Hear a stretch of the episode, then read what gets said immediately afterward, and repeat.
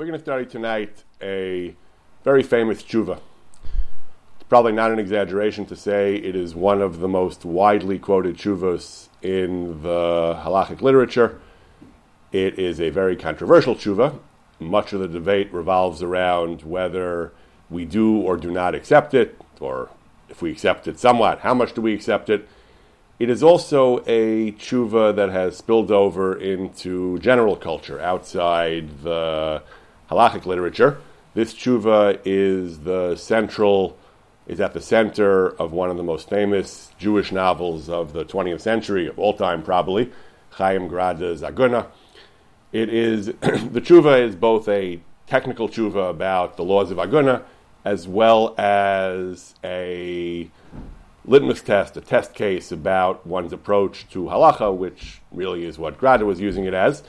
But beyond that, as we'll see, it is a tshuva of immense practical practical impact, and, uh, and, and it says something as well about one's philosophy toward halacha, as to how we rigidly we have to interpret Talmudic precedent.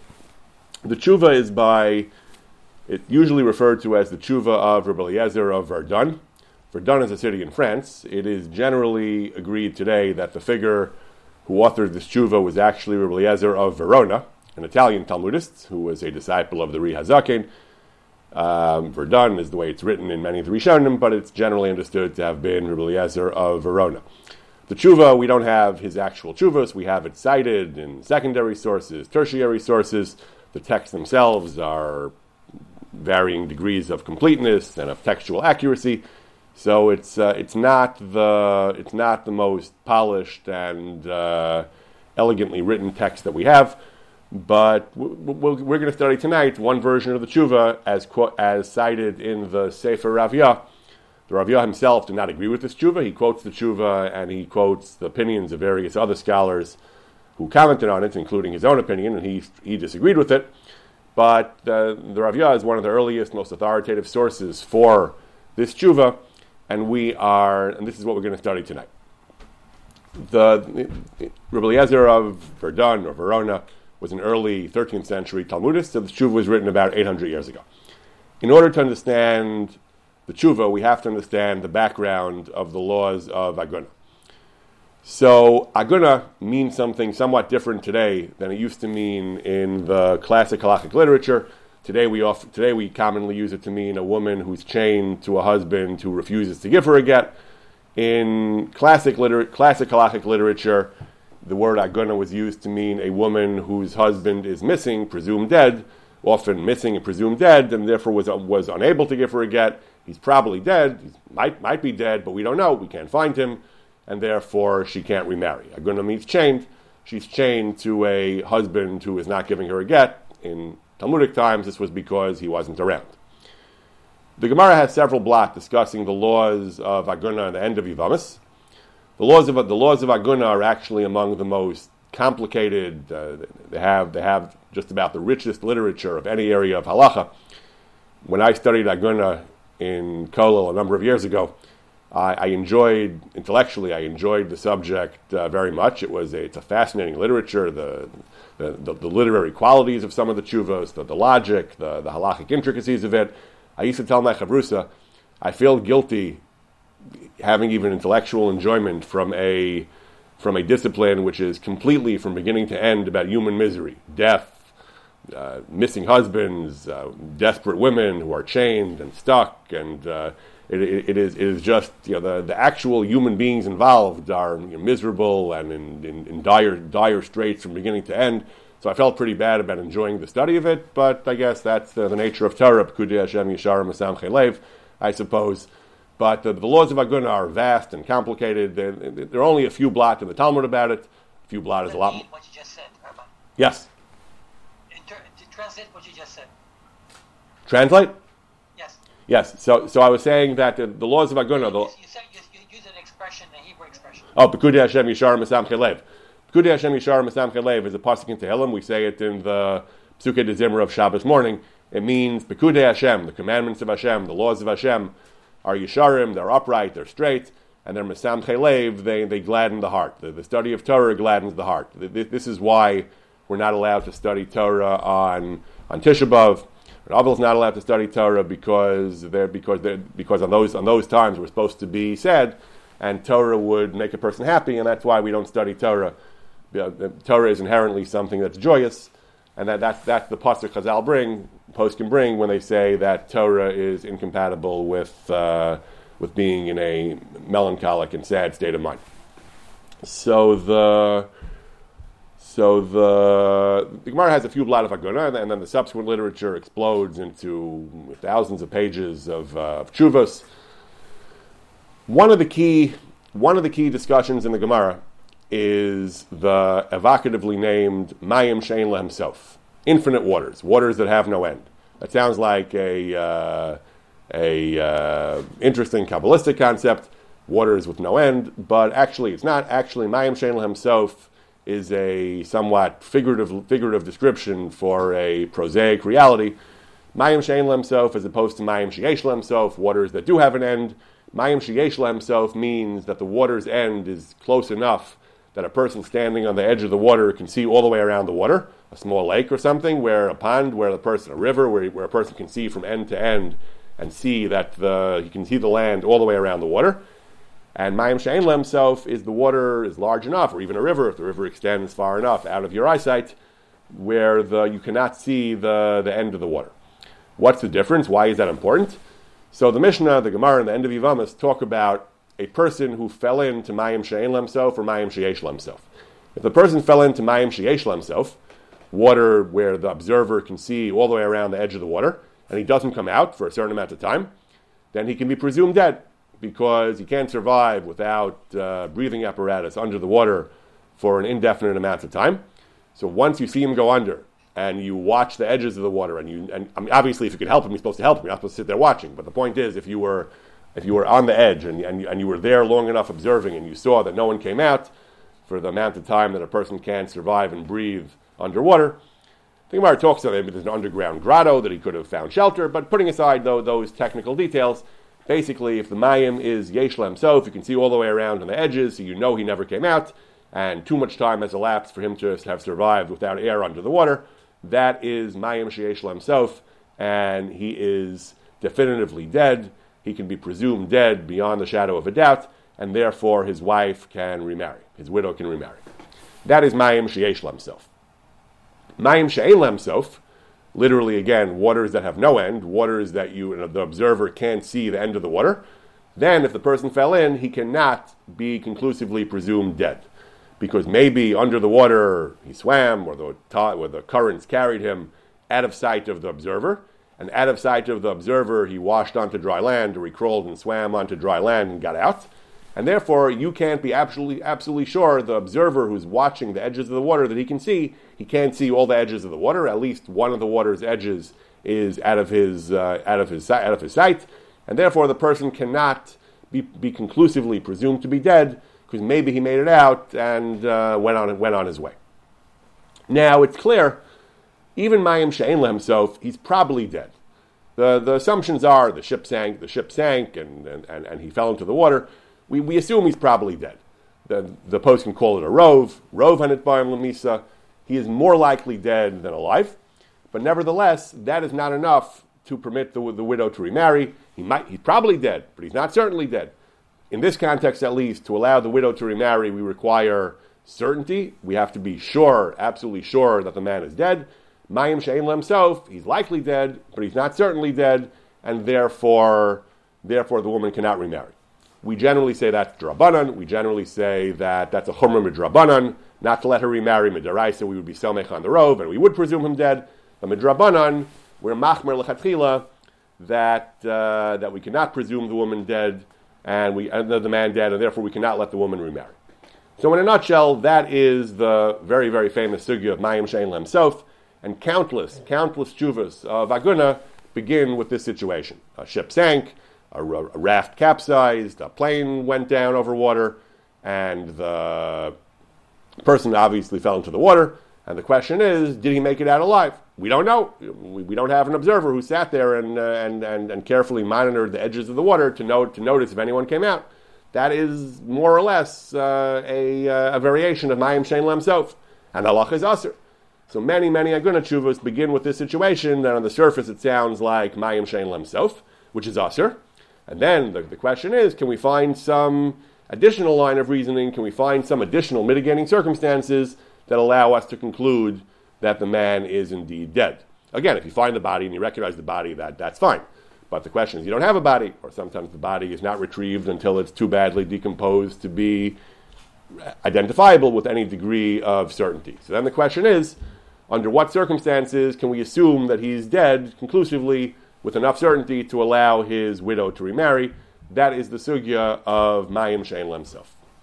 So against this backdrop, we have the tshuva of Rabbi Eliezer, Rabbi Eliezer of Verdun. That's what it's usually called. Again, even though it's actually apparently Rabbi Eliezer of Verona. So again, the tshuva we have is second or third hand. It's not even clear. It's in the Ravya. It's apparently recorded by a student of Rabbi Eliezer of Verdun or a grand student of his, reporting what his Rebbe had said, or the name of Rabbi Eliezer of Verdun. The chain of custody is not entirely clear here, but we have some other scholars who are quoting a, a, a, a tshuva of Rabbi Eliezer of Verdun.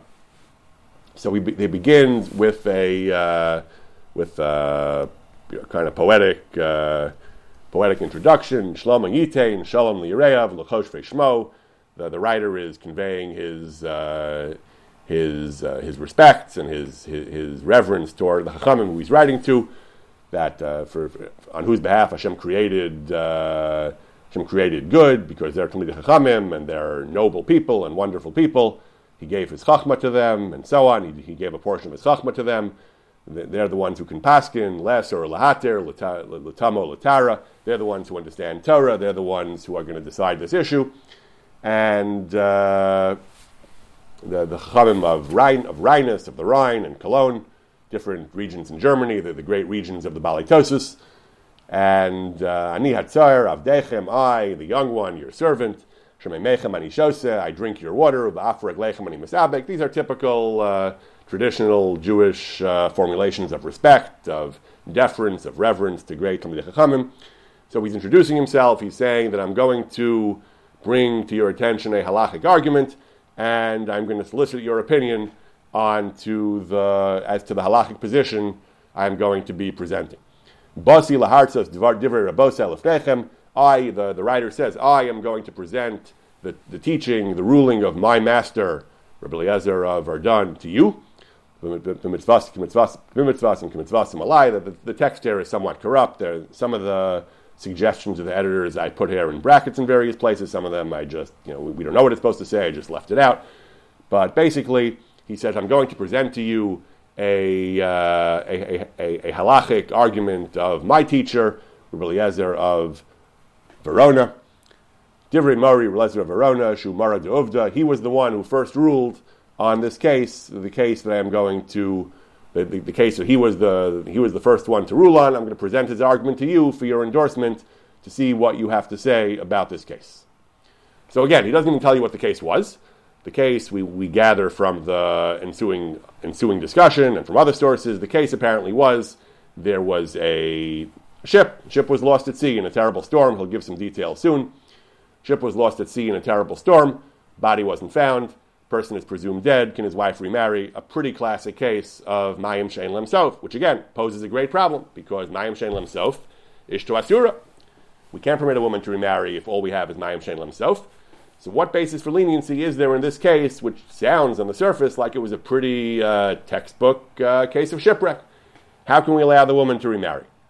Roani says Rabbi Eliezer of Verona, Midakamar Mayim Shein Lemsof Ish to Asura. The Gemara's language, when it records the din of Mayim Shein Lemsof, it says exactly those words. Mishnah, Mayim Shein Lemsof Ishto Asura. Velo Amar La'olam. The Mishnah didn't say she is permanently, indefinitely prohibited. It just said Asura. Didn't say forever Asura. We don't usually say that. When we say, you know, you're not allowed to eat uh, non-kosher food and shellfish, and you, uh, and you know, whenever we list things that are usher, we, we don't typically add the word la'olam. Rabbi Eliezer of Verdun felt this was a diuk. It didn't say his wife is prohibited la'olam. So he inferred from that, Shema mina delav la'olam kamar. The Mishnah, the Gemara, is, is leaving the door open. It's, not, it's, it's, not telling you absolutely that she is absolutely permanently prohibited. She's usher, yes, but not la'olam, not forever. V'kach nira. And it seems to me, says Rabbi Eliezer of Verdun, Shetalu Rabbeinu hadavar al dar v'dar shemayim. The Gemara left it up to the judgment and discretion of later authorities. The starting point is usher. Yes, you can't just be makil off the bat.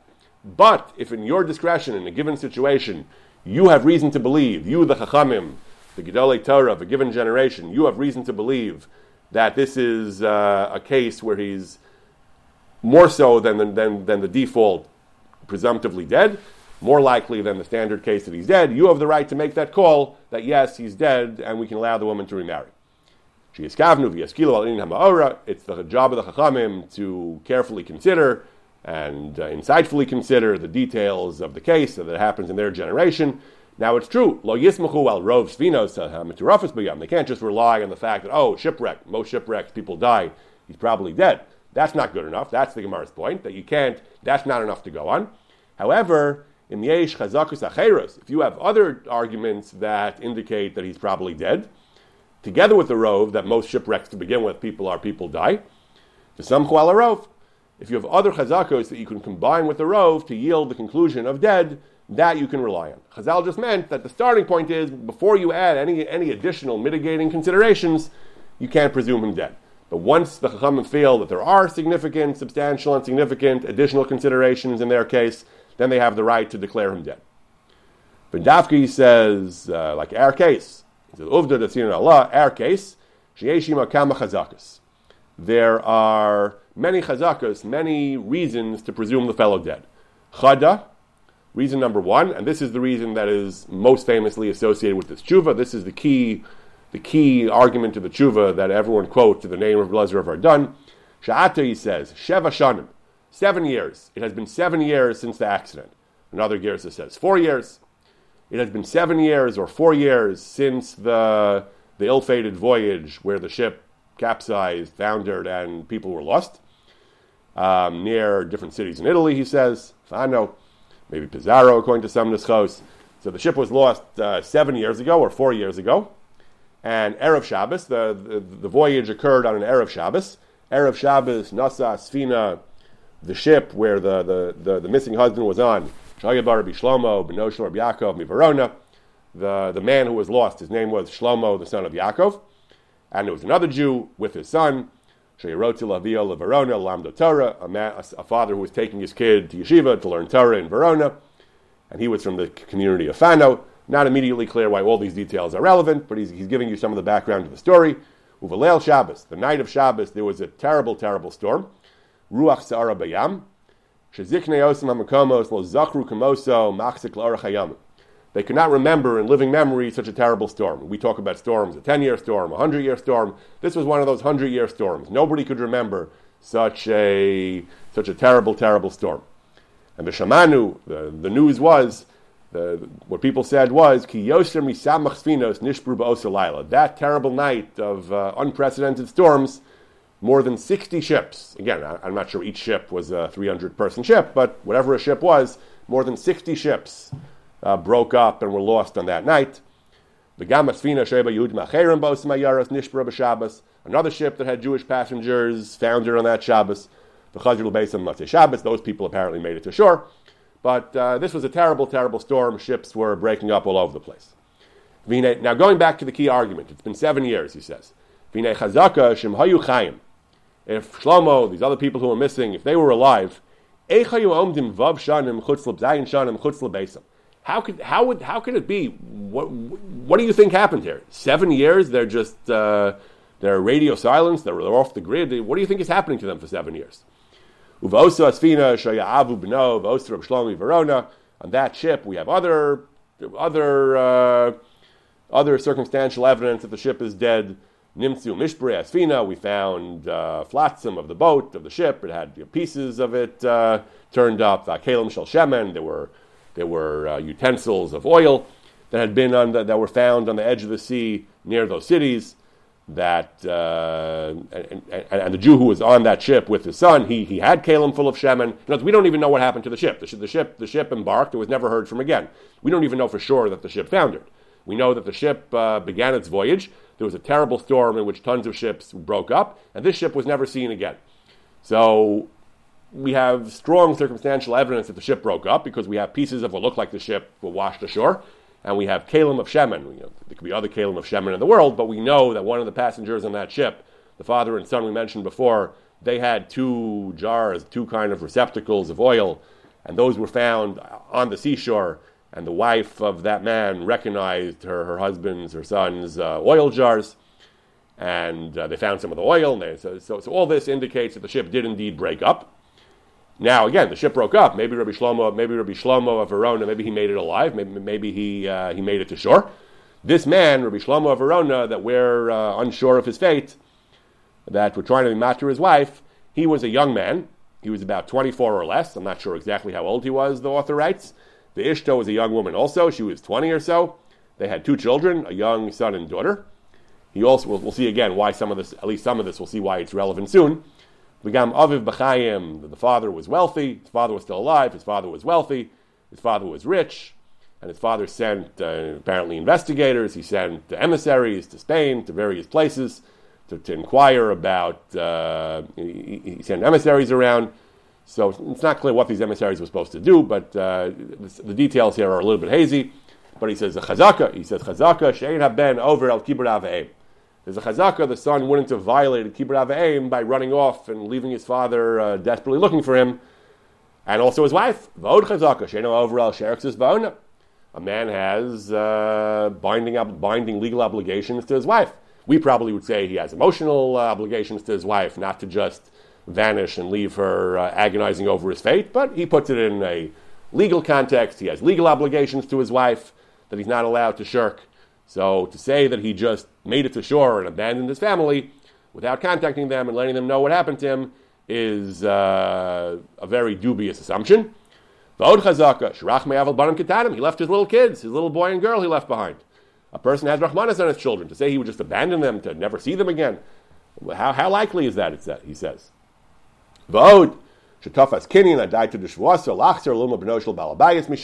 He had made some kind of commitment, a Shvua with a Kinyan uh, that he had made a Kinyan to go back and teach someone Torah, to serve as a Malamed, I guess, to teach Torah to a certain person there. So to say he, that he suddenly uh, abandoned all his commitments, all his all his halachic commitments, all his personal commitments, he abandoned his father, he abandoned his wife, he abandoned his kids, he abandoned the student he had promised to teach, he abandoned all that and just disappeared, took advantage of the of the storm to disappear. All of that is highly, highly implausible. Vizani Omri says, everything I'm saying here is I say Lafis Farasi. I say this based on uh, my opinion, based on what I've seen of the, of, of, based on what I understand to have been the, the facts here, the circumstances. Shashamati Kane.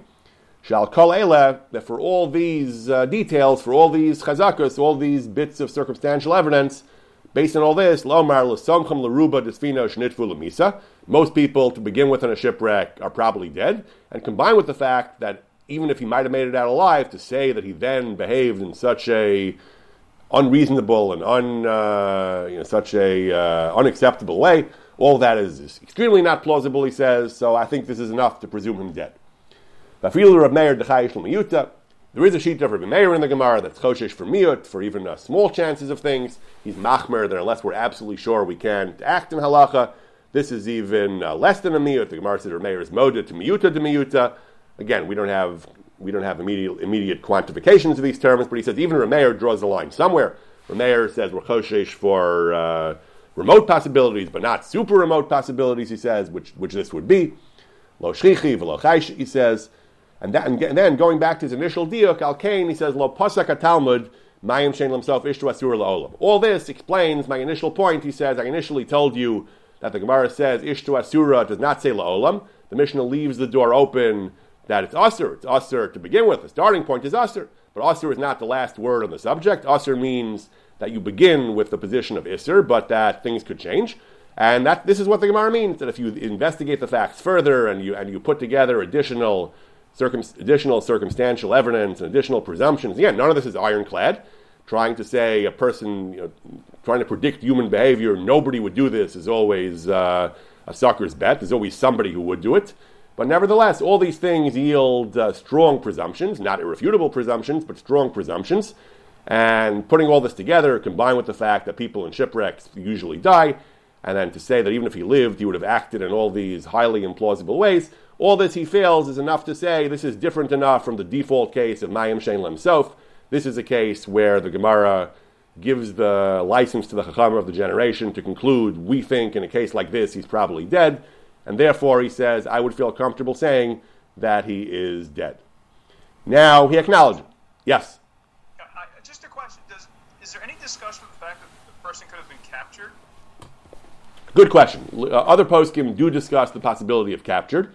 He himself is going to discuss a, a related possibility in the next few lines.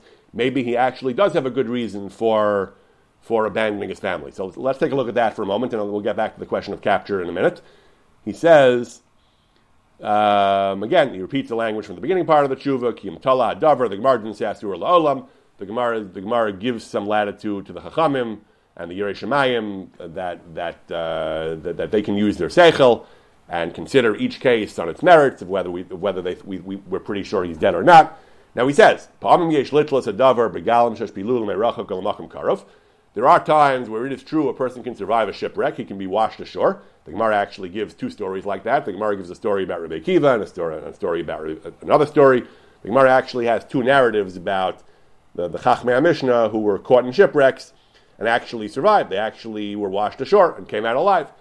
And, and, and, and the response was, of the other Chachamim was, Kama Gedolim Divrei Chachamim. We see how prescient, how great the Chachamim were. They realized that it's possible. They realized we shouldn't be so quick even if the circumstances seem very, very likely that he's dead, not muchach, maybe he's alive. So even though that's true, he says there is the possibility of galam hishpilu, that the waves could have carried him out and, uh, and washed him out, washed him safely ashore. That is possible, he says. But uh, and why isn't he coming back? So Aaron suggested maybe he's not coming back because he was captured. He suggested another possibility. He has creditors.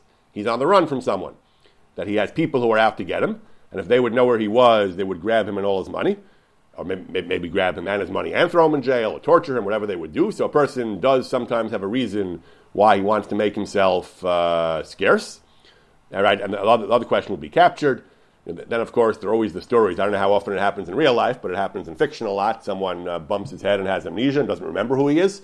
I don't know how often that happens in the real world, but there, there are other concerns. Like he acknowledges that there are people who are on the run, you know, on the run from, from creditors, on the run from who knows who, from, from people with uh, vendettas, from organized crime. You know, who, who, knows why he's running or actually captured? He's been kidnapped somewhere. He's being held in, uh, as a as a slave somewhere. He's been sold into slavery into and working on a you know, working in a salt mine somewhere without a telephone. So you know, who knows where he is? So he doesn't give all these examples. He gives some of them. The, the point is, yes, it is possible. None of this none of this absolutely proves with 100% certainty that he's dead. So he says Hilkach kalel chazakus hayibatelim, but he says kilakachen achozer bein amora modat mafilu ha gaver rabba shempeishu yare um, yare. He's afraid of something. However, he says in our case he doesn't think these possibilities are credible. He doesn't really explain why. He just says we know he has no creditors. Again, at least in fiction, there are always cases of the guy has secret debt that nobody knows about. But practically, he says we are reasonably assured that he has no debts, that he has no enemies he's hiding from, and therefore none of none of these uh, you know movie plot devices uh, are we are we to be choshish for, and therefore we can safely assume him dead. And also, maybe maybe he maybe he's uh, sometimes a person runs away that he doesn't like his wife anymore. He wants to he wants to just get out of a bad marriage. That's possible, he says. So, but he says, yeah, if someone has Ava, Belibo Alishto, he has uh, he has uh, hatred toward his wife, maybe because he just doesn't like her, or maybe he has uh, some kind of sexual dysfunction. So, none of that applies here. Again, how do you know? He doesn't explain. Poskim, poskim often do this. When, when poskim investigate an aguna case, very often uh, one important component, you, will more often than not, you'll see the poskim say, the in order to you know, to argue that he's probably dead and he's not just hiding somewhere. They'll often mention that the marriage was good, they had a happy, they had a happy marriage and a good relationship, and therefore there's no reason to believe that he's uh, hiding himself from her. Okay, he doesn't really tell you how he knows this, but he just tells you, given that uh, these these these possibilities do not apply here. Al Kain, he says, we allow the woman to remarry. And now he goes even further. And this is a, a critical point in the laws of Aguna. In Aguna, there is no middle ground. There's, you know, some in other areas of halacha we say, you know, aser, we say mitzvah, we say aser, we say mutter, neutral. Uh, other areas of halacha, things are neutral. Sometimes things are chayiv, sometimes things are aser, and sometimes they're mutter. Aguna, you don't really have mutter. If you believe the woman is asura, if, if you don't have sufficient evidence to allow her to remarry, then aser, she's not allowed to remarry. If you believe there is there is evidence, you can't stay neutral. The, the, the woman is in, a, is in a desperate state. She's tied to a, to a non-existent marriage. So there's a tremendous, tremendous mitzvah to find basis to allow her to remarry. So there's no neutral. If, if you don't think the bar of evidence has been met, then it's aser. If you do think the bar of evidence has been met, you can't just be machmer. You can't just be from. He says, "V'kol talmud chacham sheyira shemayim belibo." Any talmud chacham who has yira shemayim. So usually yira shemayim means be machmer. Here it means be makel. He says, "Yeshlo ladaktek latirav lola ostra." Yira shemayim says you have to have rachmanis on the poor woman. Uh, someone who's, uh, who's afraid of God says, I have, a, I have a woman who's desperate to remarry. And that's Yira shemayim as well. Lombardia, All the people in Lombardia all say, they all swear that, they, that they're convinced that the people in that ship are dead, that nobody survived that terrible night, the ships that were lost. And the Goyim also who were in that ship uh, that also weren't found. None of the people on the, on, on the lost ship were ever turned up not the sailors, not the other people on the ship, the passengers. More than, uh, more than 22 people were lost in that ship, and therefore, once again, more umdanas, he's almost certainly dead. And this is a critical point. When you're dealing with Aguna, unlike other areas of halacha where, where the added your kashrus. So you say, if you're not sure, you'll be machmer. We won't allow this. We'll, we'll find another solution to a problem. You, you have an Erev. You, you, don't like the, you have a Shiloh the Erev, build a better Erev. Don't carry, you know, whatever it is. Okay, you can do that. But when you're dealing with Aguna, there is no middle ground condemning a woman to a life of solitude is not acceptable. If there's a heter, it's not acceptable. Being matir a woman to get married when her husband might be alive is also not acceptable. So the, so the stakes are so high. The stakes are tremendously high on both sides. The, the Avera of Eishes Ish is a terrible, terrible Avera, it causes Mamzeris. It can cause Mamzeris. The Avera of condemning a woman to a life of loneliness is also a terrible, terrible thing. So the stakes are just so immense on both sides that that's why I, that's why Aguna is such a rich, rich and, and vast literature because because because it's so important because both sides are, are tremendously powerful concerns and that's why it's uh, it's such a difficult topic. So Rabbi Lezer of Verdun says that he thinks that the evidence here does point in the direction of leniency, and therefore anyone who has yira shemayim should accept his argument and should say we have to be makil, we have to save this poor woman from being condemned to a life of loneliness. He says that uh, he, has, he, has, further arguments for all this to, to, argue for the, for the legitimacy of these types of considerations, he says. But I, I, I haven't written this at length, he says. I just wrote a uh, summary tshuva, a cursory tshuva, lo herachti bezosa geras. I wrote it just uh, off the cuff, kind of, based on my initial reflections and what I heard about the case. And um, if you respond to me what you think, and you tell me, uh, you, know, you, you, you, and you subject it to your analysis, tell me what you think, I can respond to you for uh, with further information. He says, even though I heard all this from from trustworthy people, but still, I, would like to have a more authoritative account of what happens. If you if you give me the official version, you, you write and sign and send to me what happened, then we can discuss this further. And I would have written, uh, I can write even further. He says, Kain Ali, she is Shemayim. My again, he reiterates, my opinion is any Talmud Chacham will, will merit the, the favor of heaven. He says if he can be lenient in this case because the Isha Haguna, we have a worthy woman, a deserving woman, Yosheves Haguna, Kol Kach Shalom Rabbas. It's been seven years already. This young woman is condemned to uh, singlehood for seven years. And again, we find Harbe Chasher Rabbeinu Ligud Benos Yisrael. We find the Chachamim cared a great deal about uh, about daughters of Israel becoming Aguna, being Aguna, and therefore Yira Rabosai Vanira Beinechem Yichtavu you should uh, write to me what you think, to agree with me, hopefully, and with my, my colleagues who feel this way as well, and that would be great. This is the, this is the seminal tshuva of Rabbi Eliezer of Verdun, a tremendous, tremendous leniency in the laws of Aguna, even though Mayim Shein Lemsof is usher. If you have other circumstantial evidence that tells you he's probably dead, you can couple that with the fact that most Mayim Shein Lemsof people are dead, and be matir the Isha. In particular, he, the, the, the, most widely quoted umdana of his case is the umdana that it was a long time. It was a long time and nobody's heard from him. That is wildly implausible. Why would he not be telling us where he is? Again, there are always possibilities. Like we said, he was captured. He has uh, he's on the run from someone. You know, there are always possibilities. But at the end of the day, in his case, he felt these were not realistic possibilities. And in general, if we don't have uh, a legitimate reason for why he'd be on the run, even though it's possible he is for some reason that we can fathom, nevertheless, he fails. The Gemara did not say Mayim Shein Lemsof is absolutely usher. He is, uh, and therefore we have the right to say that at some point it becomes mutter, and after a certain amount of time has passed, poskim give different figures. In his case, it was either seven years or four years. Some poskim say you need four years, some say two years, some say one year. Various figures poskim give, but after a certain appropriate time has passed, we have the right to presume him dead. This is the tremendous kula of Rabbi Eliezer of Verdun. Rabbi Grossman? Yes. Uh, uh, just a question: Does, does is there a comment on whether or not, if she's allowed to be remarried, that she also can collect, or at least that she's no longer connected to him, that she can collect her uh, uh, or are those separate? Like, if, if, if she's freed from being a Aguna and can remarry, does she automatically now be considered able to collect the uh, the, the ketubah, or does that require a higher level? So, so that, that's a good question. The question is that in, that in general, do we assume that the level of evidence and testimony necessary to uh, permit a woman to remarry, how does that relate to the level of testimony necessary for other purposes in halacha? So then, so you, so you know, chacham tshuva, you're, you're alluding to the fact that in halacha we know that many different types of halachas have their own sets of, of evidence. So when it comes to dinei mamanas, we usually say al pishnayim edim yakum davar, dinei mamanas pishnayim. When it comes to gittin and kedushin, we typically need two edim, two edim at a wedding, two edim uh, sign a divorce, and so on. We generally need two. Aguna, happen, the question of Mace Baila testifying to the death of a husband is an unusual uh, exception that the Chacham relied on one. But uh, that, that's an exception to the rule that Dover Shabbat needs two. Isser typically needs only one. Eidachanam Bisurin. Kashrus questions. One Jew is, is allowed to tell you what the, tell you the status of some food. So Ksuva normally needs two Eidim.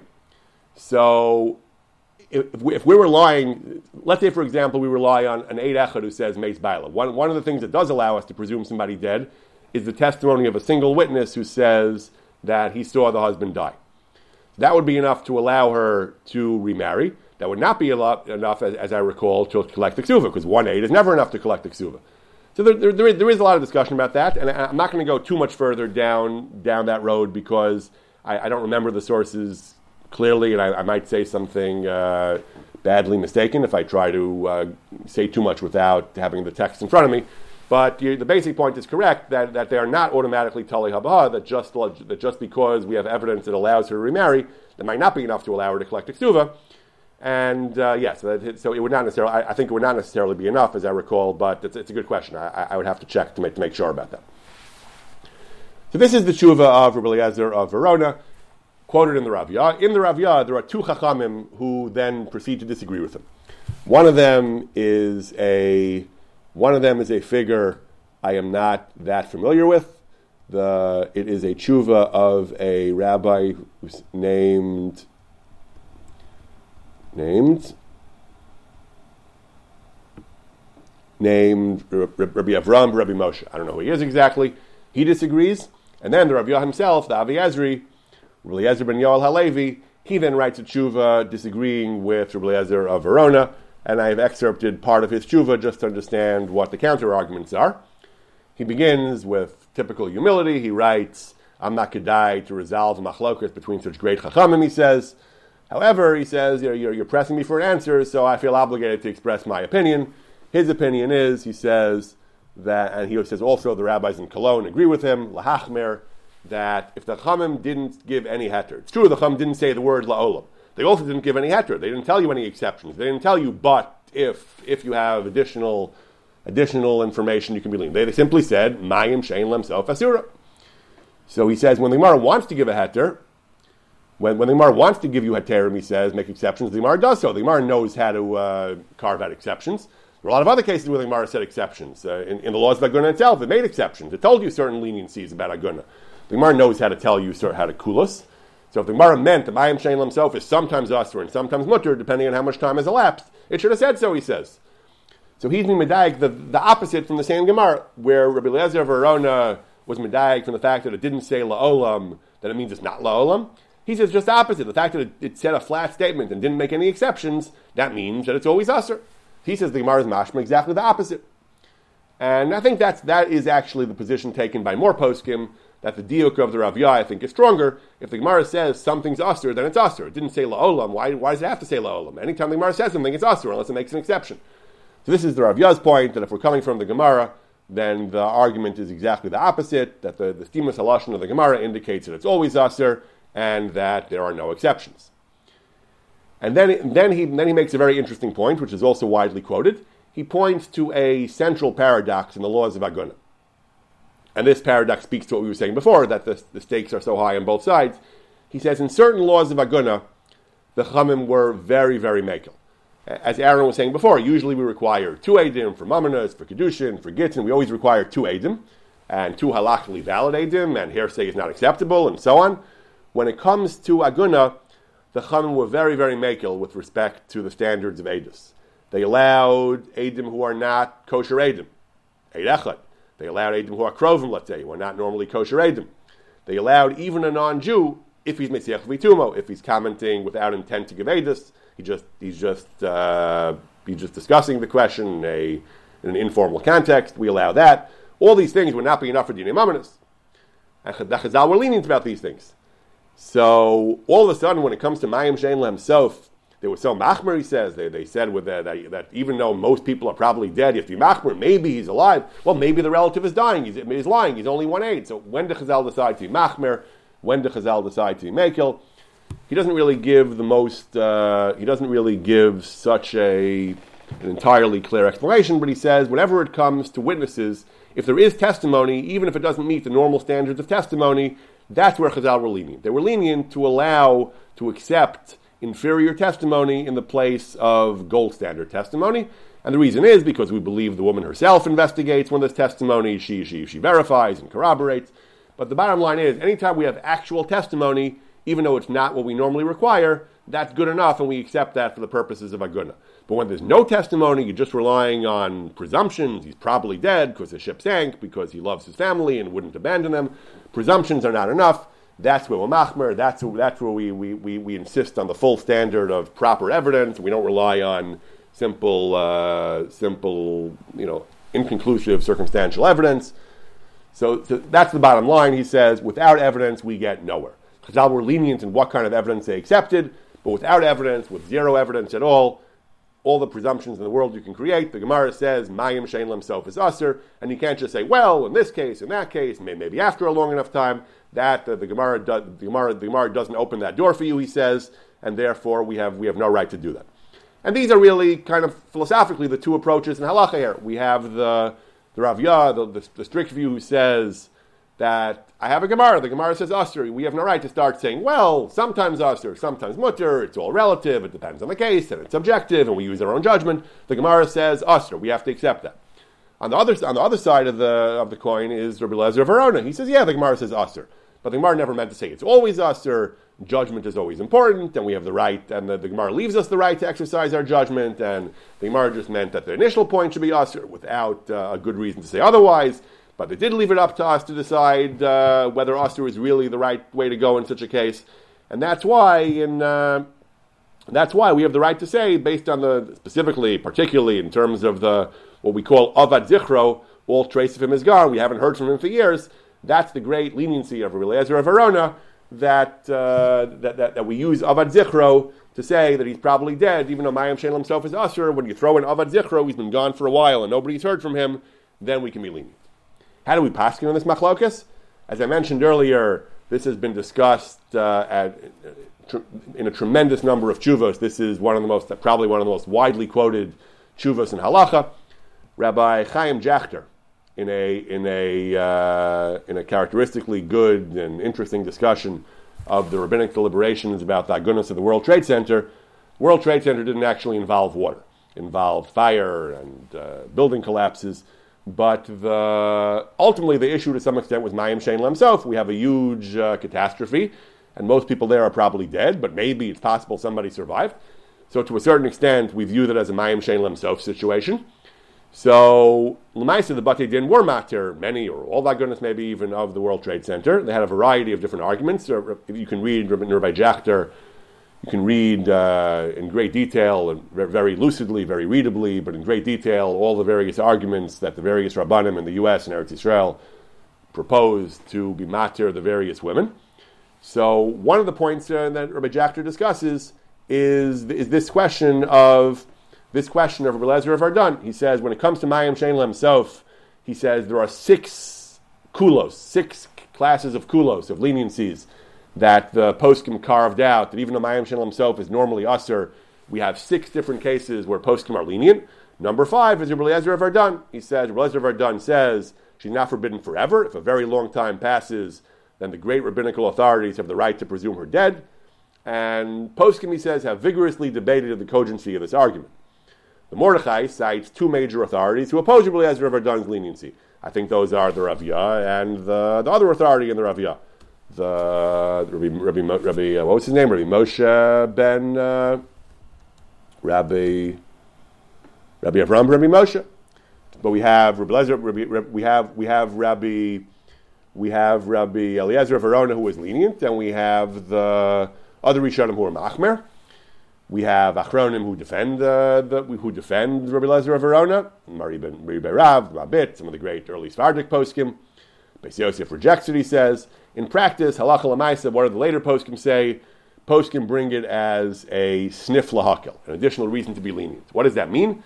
That's a term of art that we have in many areas of halacha, particularly aguna, that we have certain reasons, certain halakhic arguments that are not powerful enough to be dispositive in their own right. But if you find other good reasons, then you bring this in as a support to, to bring additional support for a basis for leniency.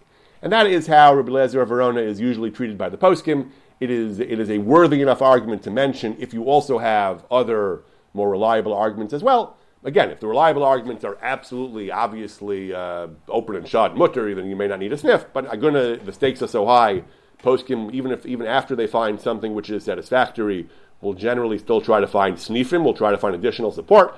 So that is uh, that is really where Eliezer of Verdun ended up. It ended up as a sniff, as something that is used to support other more more authoritative arguments. So the so when Poskim have another good argument, DNA or other types of arguments that allow us to conclude the person's dead, but it's not you know absolutely positively clear, They'll often say, and additionally, we have Rabbi Lezer of Verdun who says that after a long time has elapsed, that itself is enough reason to, to presume him dead. So, as we mentioned earlier, Rabbi Jachter says, how much time do you need? So, poskim give different figures. In the case of the World Trade Center Agunos, he says Ravadia Yosef told the Beis Din of America that was handling the Agunos in New York, he told them wait a year to, to let her remarry. Because once you wait a year, you have at least some version of Rabbi Lezer of Verdun. A year, again, in his case, there were either seven years or four years, and he didn't say exactly how much time you need. But I guess Ravadia felt that the other evidence was strong enough that even though it's still good to have a sniff, we can bring Rabbi Lezer Verdun in even after one year has elapsed. So by waiting one year, in addition to all the other heterim in that case, we then gain some interpretations of Rabbi Lezer Verdun. We, that Avad Zichro, he's gone. He hasn't come back after a year. He's probably dead. So again, so halacha lemaisa, we are not, we don't use Rabbi Lezer Verdun as a basis for leniency in and of itself. But in a case where there are other major factors, then we will use it as a sniff after a certain amount of time has passed. This is what uh, Chaim Grade's Aguna was about. There was a woman who didn't really have any major basis for leniency. Her husband was missing, and there wasn't substantial, uh, reliable basis to allow her to remarry. One maverick Rav decided to be Mekil based largely or primarily on Rabbi Eliezer of Verdun, the establishment, of course, rejected this because this is halachically wrong. Uh, that the, the halacha lemaisa, as has been developed over the centuries, is that we do not rely on Rabbi of Verdun, even though again he was a great rishon and there were other great held like him. But halacha halacha develops consensus. Halacha develops a tradition about how we paskin. The halacha is we do not paskin like Rabbi of Verdun enough to rely on it by itself, and that's why that rav was wrong. And the, but at the end of the day, though, it, it, it is a significant factor in halacha, and many, many aguna chuvas, including those of the World Trade Center, do bring it in as a sniff. That if you have other solid reasons, we will bring it in as a sniff, and sometimes we'll recommend that you wait a certain period of time to be able to invoke Eliezer of Verdun, and that is one additional sniff to allow a woman to remarry. The sniff of Avad Zichro, he's been gone for a long enough time. We have no re- we have no other explanation, no plausible explanation for where he is if he's not here. That is one major sniff that poskim will use, again, provided they have a, a, a more authoritative reason to allow the woman to remarry.